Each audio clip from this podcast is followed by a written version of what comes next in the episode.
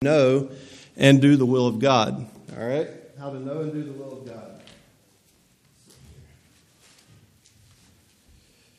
Does anyone here want to know the will of God for their life? Would you raise your hand? You want to know the will of God for your life? Yeah, all of our hands should go up, right?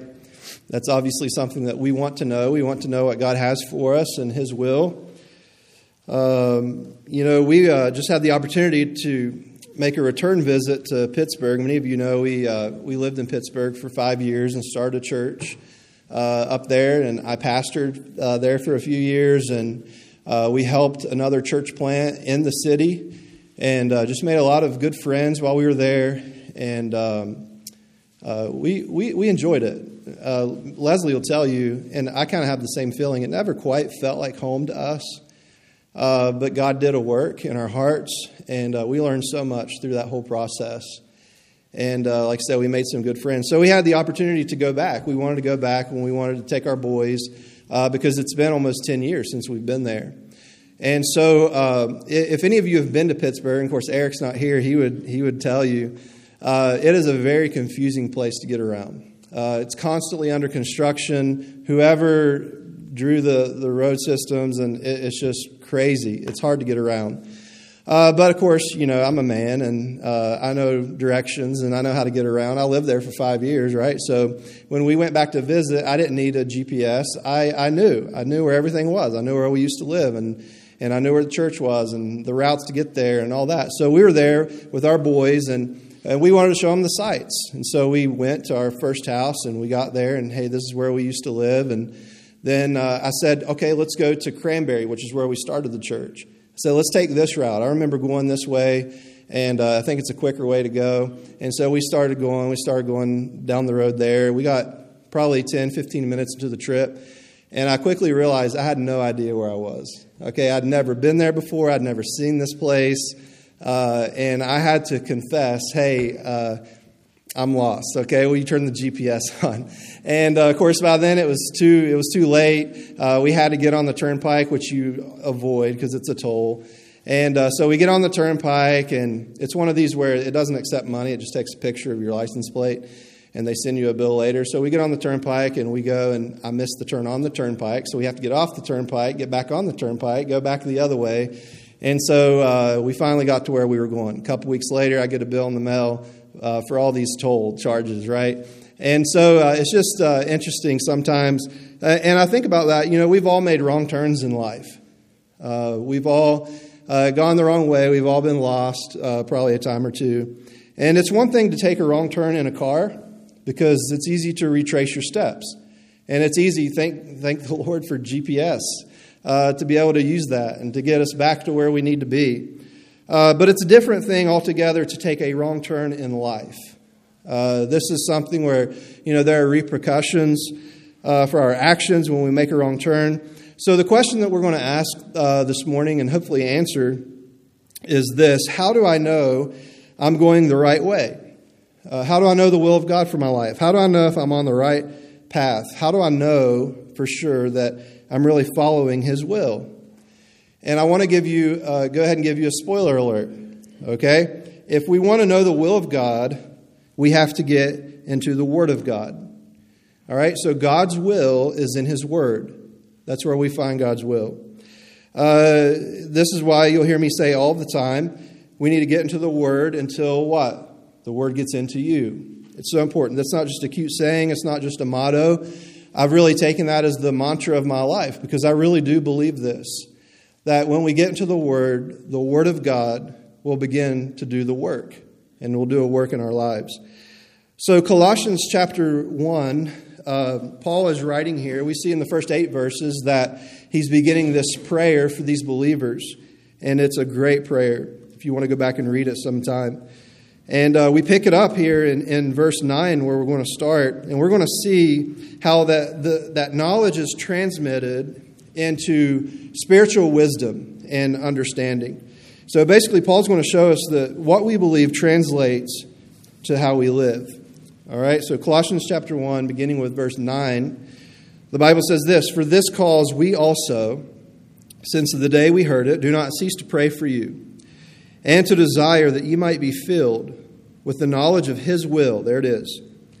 We want you to be filled with the knowledge of His will and all wisdom and spiritual understanding, that ye might walk worthy of the Lord unto all pleasing, being fruitful in every good work, and increasing in the knowledge of God, strengthened with all might according to His glorious power, unto all patience and long suffering with joyfulness, giving thanks unto the Father, which hath made us meet to be partakers of the inheritance of the saints in light. Let's pray together. Lord, we, uh, we just thank you so much that we have the Word of God. And uh, I'm thankful for the difference that it's made in my life. Not just in my life, but just thinking back to generations, just the generational change. And being able to, to grow up in a Christian home where the Bible was read, and they got that from their parents. And now we're pr- trying to pass that along to our kids. And uh, Lord, we love the Bible, and I'm so thankful for it. And we pray that you would help us as we unpack these verses. Lord, you have something for us. I believe that. And uh, there's something that you want us to know. And so uh, I pray that you would take away the distractions. God, help me not to be a distraction. But I pray that your word would do its work in our hearts. And uh, Lord, that we would be obedient to you. For it's in the Lord Jesus Christ's name that we pray. Amen. All right, so I want to give you two insights uh, here in this passage, and it all has to do with a life of obedience to God. You know, that's really what God expects from us. In fact, if you look at the Great Commission, Jesus tells us to go and make disciples, and we're to baptize, and then we're to do what? Observe, right? To observe or to obey, to do everything that's, that's uh, commanded us. And so he really expects us, I believe, to live an obedient life. So we see two things here about the, a life of obedience. First of all, we see the expectation of an obedient life. All right, just the expectation of an obedient life. Paul assumes here that we're going to live a life that's pleasing to God. This is an assumption that he makes about believers. They are going to be followers of God, they're going to live lives that please Him, an obedient life. And what he shows us is that this is the outflow of a relationship with God. It all starts there. Now, notice what he says in the text. He says that ye might be filled with the knowledge of his will in all wisdom and spiritual understanding. So, there we see God's will. Now, normally when we hear about the will of God, and that's something that's often talked about uh, in the Christian life, is what is the will of God for my life? Uh, do we think past, present, or future? Someone says, I want to know the will of God. Do we think past, present, or future typically? Audience participation. Past, present, or future? Steve's back there saying future. Okay, future, right? When we think about the will of God, we typically think about what does God uh, have for me in the future? Because we all want to know these big questions in life. Where are we going to live? Who are we going to marry? Uh, where am I going to go to college? Uh, what am I going to do for a profession? Uh, you know, where are we going to take our family? So, so it's these big questions of where, where, what, what. What are we going to do? What is God's uh, will? And there's nothing wrong with that, okay? And that's definitely part of it. But the problem with only thinking personally uh, about the will of God is, is that we tend to reduce uh, God to a genie. Uh, where we just kind of rub a lamp and, you know, He gives us what we want. Like, God, would you approve of my plans? Have you ever been there? I've, been, I've found myself there many times where I rush ahead of God and I have these ideas for ministry or whatever. And, and it's almost like my prayer is not, God, what do you want? But God, would you approve of what I already have planned here? I've laid this all out, I've thought this all through. And God, I just want your stamp of approval. Will, will you just will you just let me do this? And that's oftentimes our prayer. God, would you bless my ideas? But when was the last time that you went to God without an agenda of your own and simply said, God, what do you have for me? What is it that you want to do in my life? I have no agenda. I, I, I, God, what do you want? Now, that seems like a dangerous prayer to pray. And, uh, you know, depending on how you look at it, that can be, okay, it can be, because it could disrupt our lives. It could d- disrupt what we're comfortable with, what we're used to. So that can be a dangerous prayer to pray. God, what, what is it that you want? What do you want me to do? But when was the last time we did that? God, I have no agenda, no laundry list here for you to bless. This is all I want. Put on my heart the things that matter to you. Wouldn't that be just a great prayer for all of us to pray? Just to come to Him, just humble and open. God, I have no plans. God, I want you to put on my heart. What is it that you want? What, what am I supposed to be about?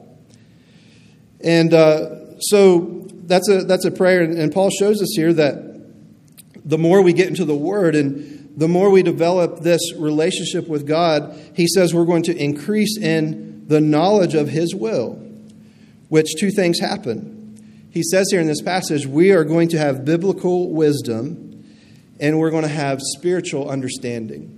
Okay, so let me try to unpack those two words here in our text. When he talks about wisdom, he's not talking about just secular wisdom. He's not talking about just intellect, okay, just knowledge. That's not what he's talking about. Uh, because I think that's oftentimes what we think about in the world. If you want to be wise, you have to learn something. That's partly true, but not, not quite.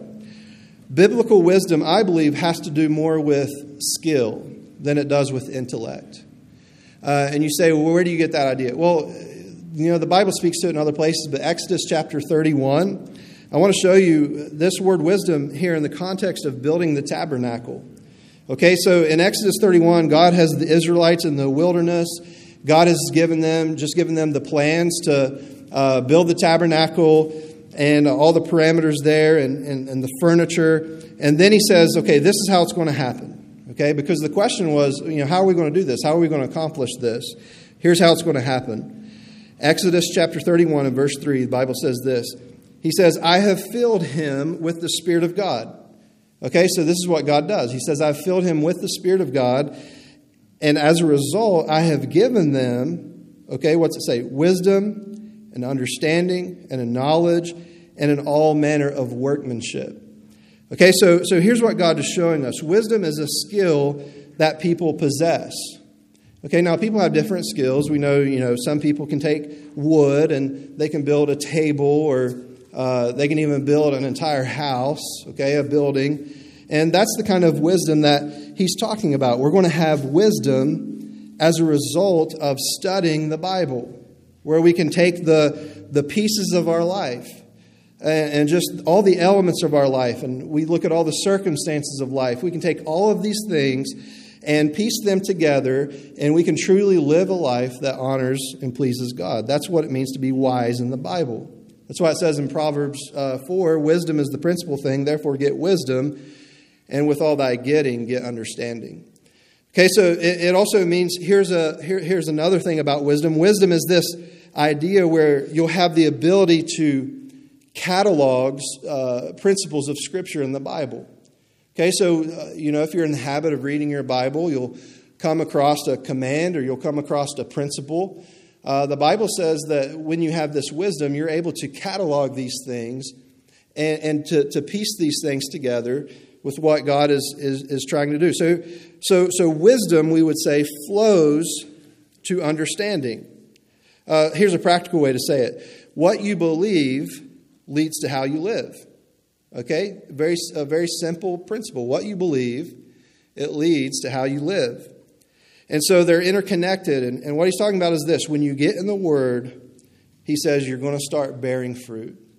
When you get into the Bible, you're going to start doing what you're really supposed to be doing, right? You're going to bear fruit. And it's all a result of knowing the Word. You see, the will of God, I believe, is found in the Word of God.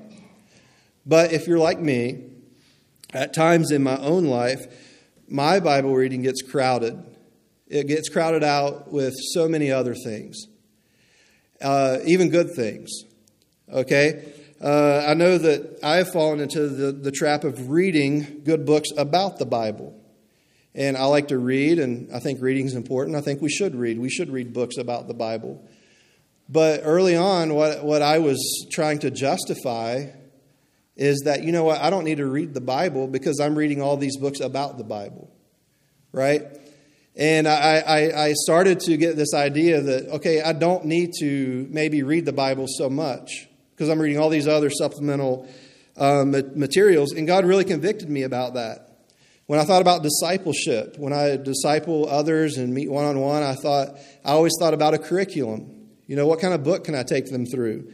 Uh, what kind of study can, can, can we go through? And, and those things are helpful, and those things have their place, okay? It's not bad to do a book study. It's not bad to read a Christian biography. Those things aren't, aren't, aren't bad. Those are actually good things.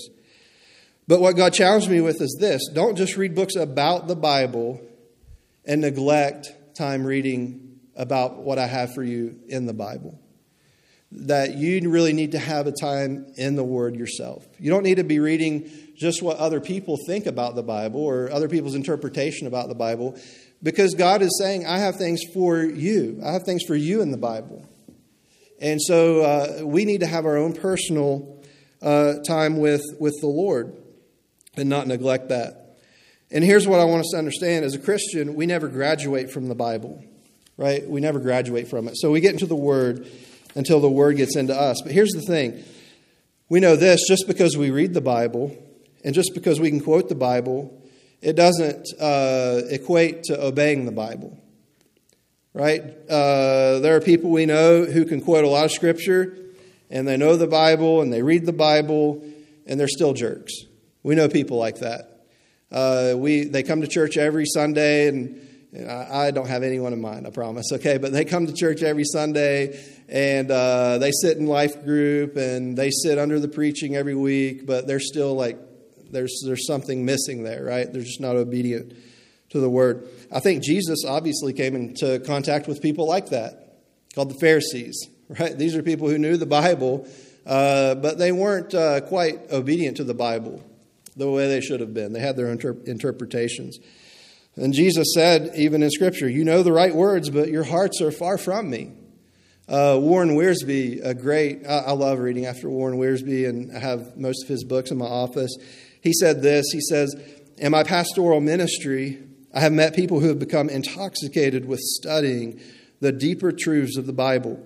Usually they've been given a book or introduced to some teacher's tapes, whatever a tape is. I don't know what that is. Uh, before long, they get so smart they become dumb. The deeper truths they discover only detour them from practical Christian living. Instead of getting burning hearts of devotion to Christ, they get big heads and start creating problems in their homes and churches. I thought that was a good, good quote. Uh, listen, never, never let it be said about us that we become so heavenly minded that we are no earthly good. Uh, have you ever been around someone like that? They can dissect a passage and they can talk about soteriology and the sovereignty of God, and they can, you know, parse Greek verbs. And but the challenge is they're doing very little for God. You know, you ask them, when was the last time you shared Christ with someone? When, when was the last time you, you really invested in someone?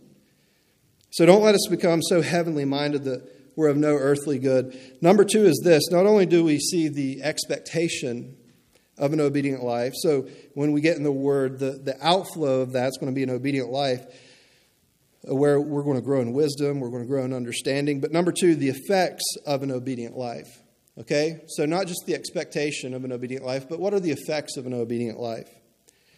Uh, so when you and I get into the Word and, and we begin to grow in wisdom, we begin to grow in understanding, we begin to have this ability uh, to catalog principles and apply them, this is what's going to happen, okay? These, I believe, three things are going to happen. Paul shows us here in verse 10. Colossians 1.10, that ye might walk worthy of the Lord unto all pleasing. Now, again, does anyone want to please the Lord today? I do. I, want to please Him. This is how we do it. He says, being fruitful in every good work and increasing in the knowledge of God. So here are three things that will happen when we obey. All right, let me give you the first one. He says, You will produce the fruit of good works. All right, you're going to produce the fruit of good works. And what I mean is, is the life that you now live. Okay, this is the life that we're living as a result of obeying the Lord and having a time in His Word.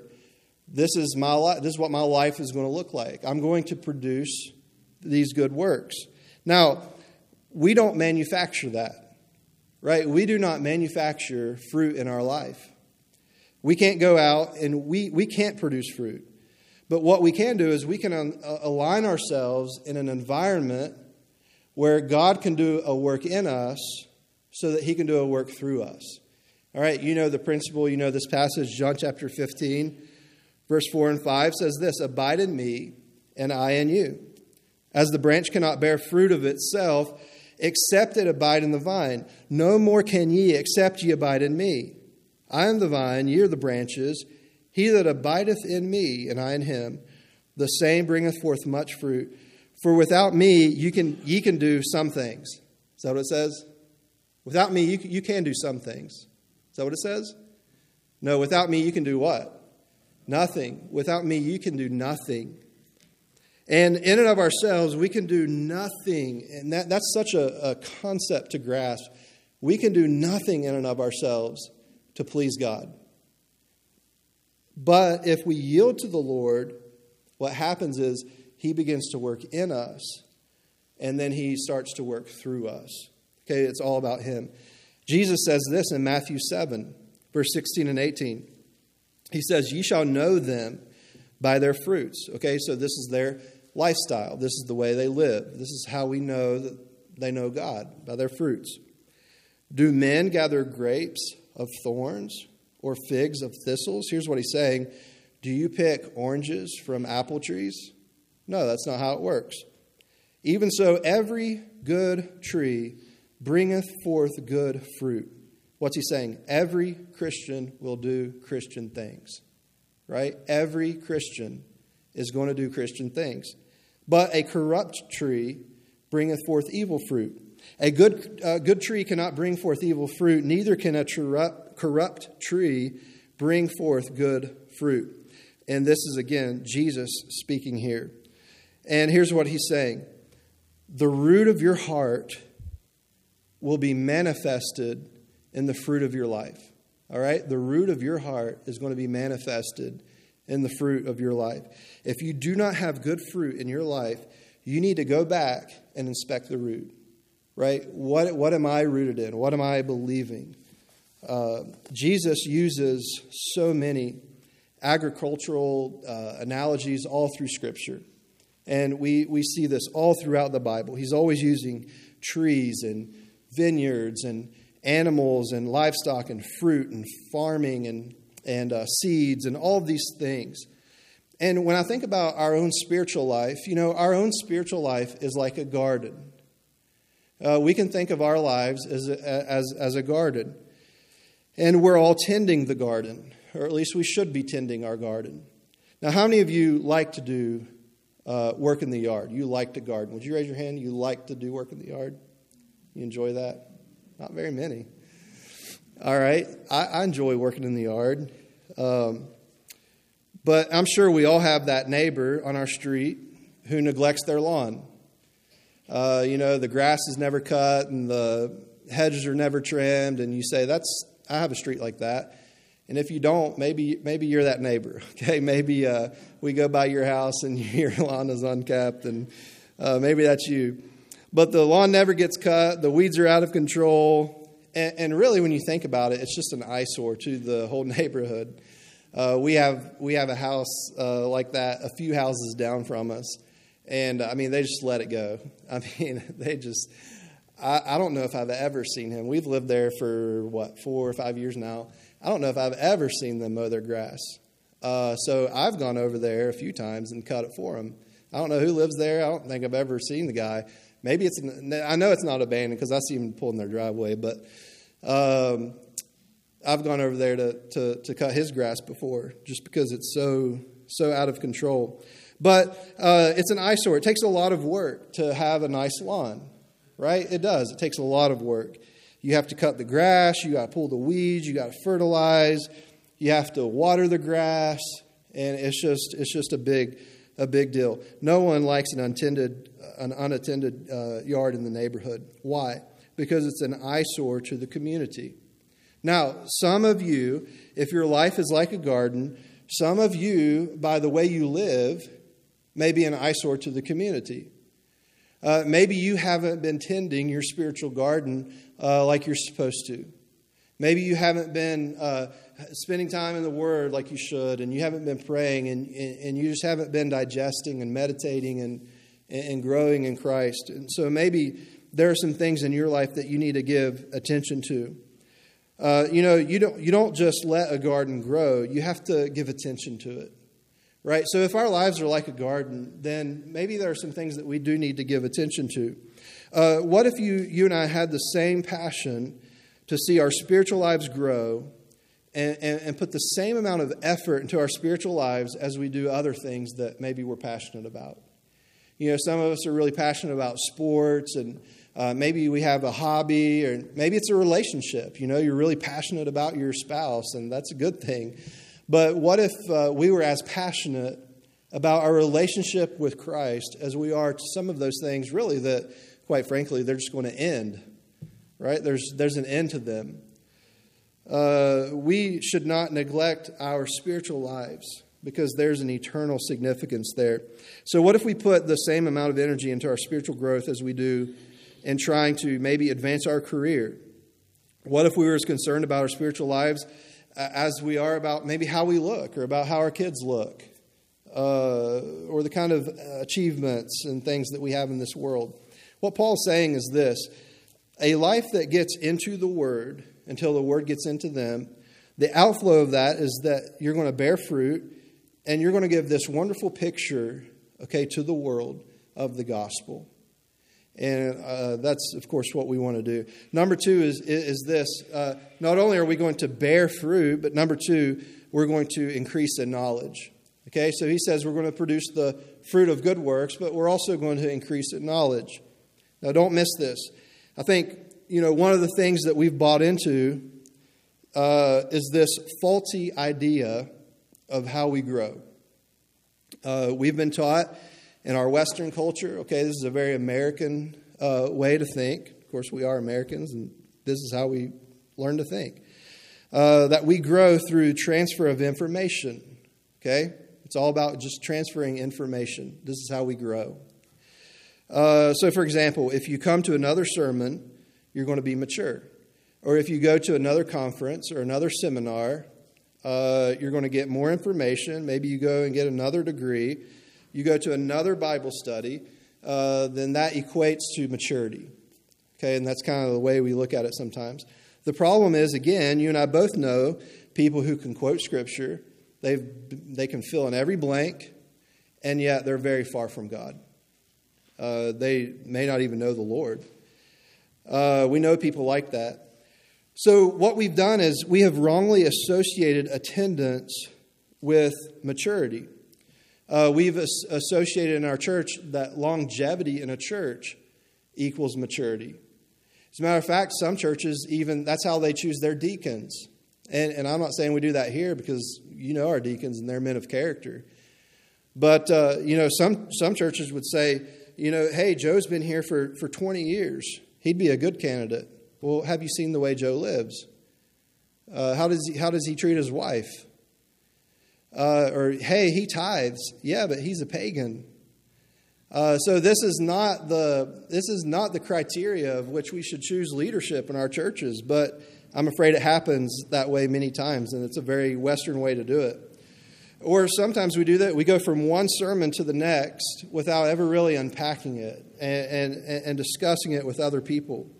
We just want the information. So we go to Bible study after Bible study, or we go to sermon after sermon, and we never really have things in place to where we can uh, really figure out okay, how, how do we apply these truths? Like, what does this sermon mean for me? Uh, what am I, how, how, am I going to change because of what I just heard?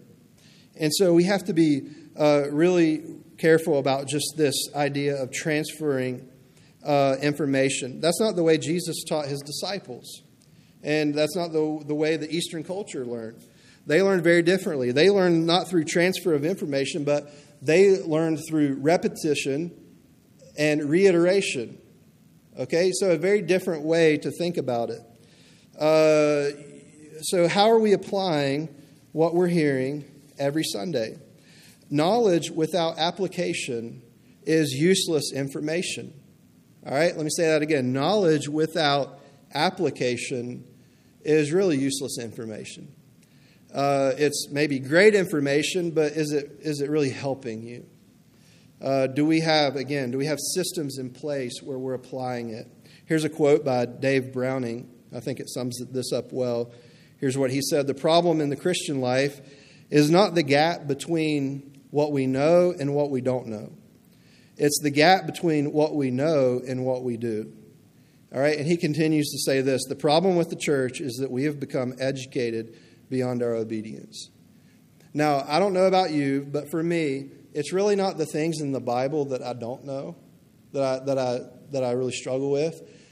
Where, what, for me, it's, it's, it's coming to grips with the things in the Bible I do know, but I'm not doing them. Or, like, I know these things. The Bible says, don't lust, don't cheat, don't lie, don't steal. These are the things that, that we have to live out in our life. And so, what Paul says is when you get in the Word and, and you're a student of the Word and you apply the Word, you're going to grow in wisdom, you're going to grow in understanding. And the byproduct of that is that you're going to bear fruit, you're going to increase in knowledge. Uh, number three, he says, you're going to be strengthened by the power of God. Okay, you're go- this isn't this isn't all on you. Okay, but you God is going to help you. God is going to strengthen you. So let me ask you this: Do you see the power of God in your life? Now, don't answer it out loud, but just think about this question: Do you see the power of God in your life? And uh, that's kind of an interesting question because really it's very open. It's very broad. Uh, it would come down to really how, how do you define the power of God? Right? What, what, are, what am I really asking? Uh, you know, normally, I think most of us, most people would maybe say no to that, that question. I don't really see God's power in my life, particularly. Uh, I mean, I come to church, and but I, I wouldn't say I see the power of God in my life. Because normally, when we think of uh, uh, of, of power, the power of God, we think of miraculous things that God does, like really big things that God does, right? Like the dead being raised. Well, you know, we haven't seen that. Or uh, the, the lame being healed, or the blind getting sight, or, you know, 3,000 people getting saved. We would say we haven't seen things of that nature. And so, yeah, we, we, we maybe would say, I, I haven't seen the power of God. But that, this is not how Paul defines the power of God here in this passage. Watch what Paul says here. Colossians 1, verse 11 and 12. He says, strengthened with all might according to his glorious power. Okay, so that, that's what he's saying. So he, he gives us power for what? He gives us his power, he gives us strength so that, look, we have patience and long suffering with joyfulness. Okay, patience and long suffering. Now, I don't know about you, but seeking patience is not really joyful for me.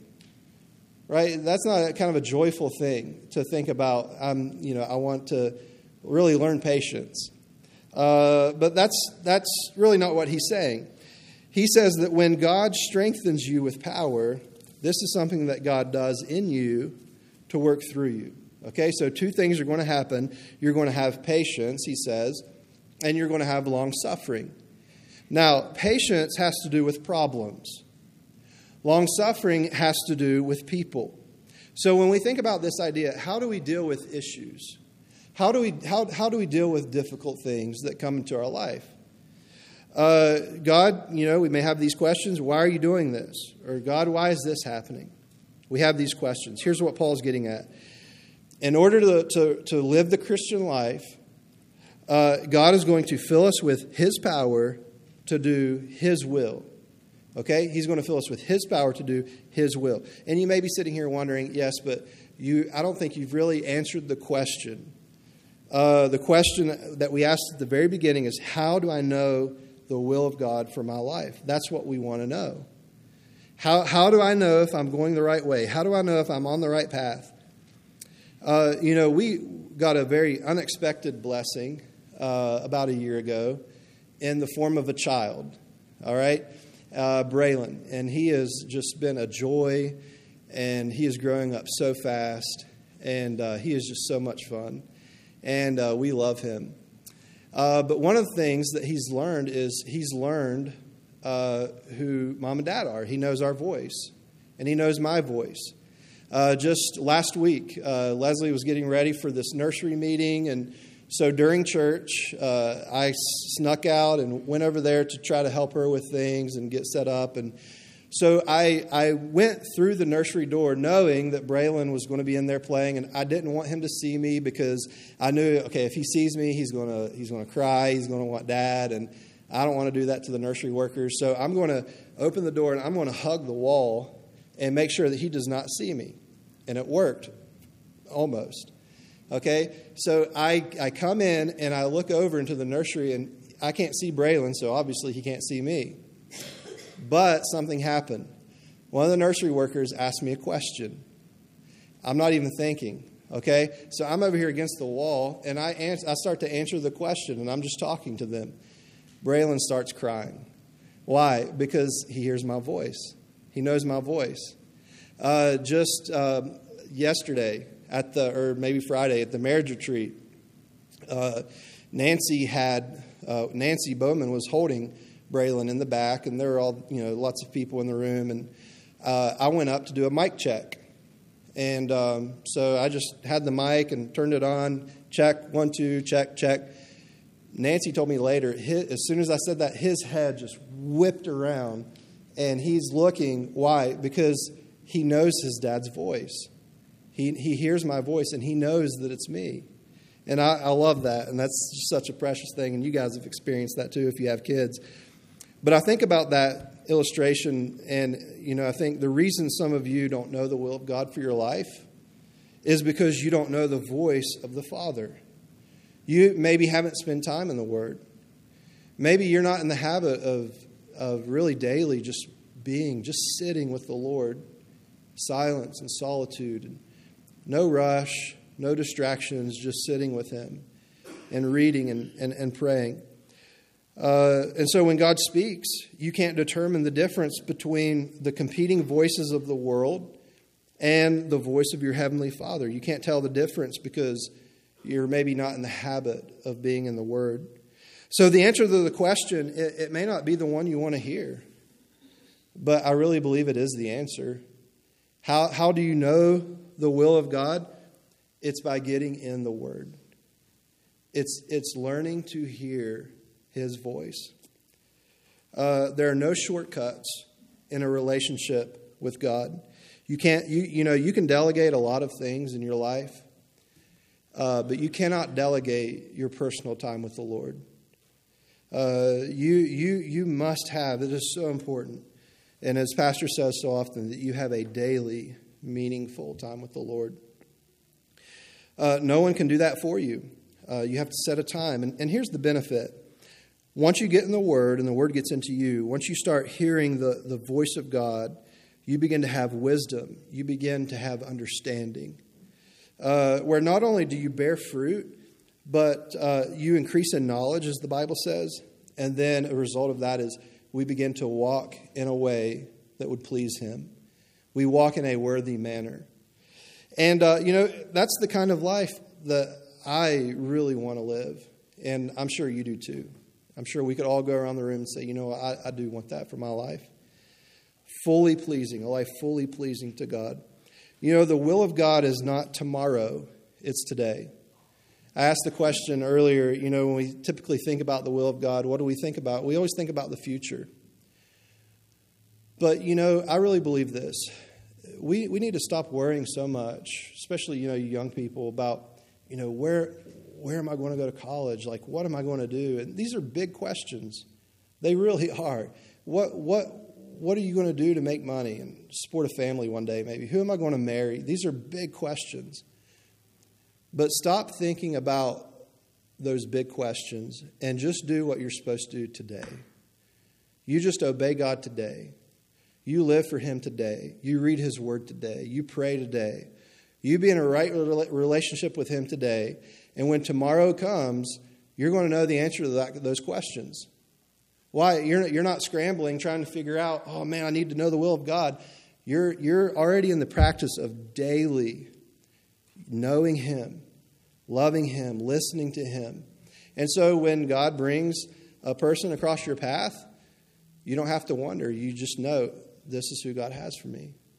God, get, God brings an opportunity across your path. You don't have to sit there and think through pros and cons. And no, you just know, okay, the Spirit of God wants me to do this or doesn't want me to do this. And so it's all about the will of God is really just about today. You do what's right today, obey Him today, live for Him today. And so I want to challenge you this morning with this as we close. You know, maybe the next step for you is to just set aside a time. Maybe you have to go to bed earlier so you can wake up earlier. But set aside, aside a time to get in the Word until the Word gets into you.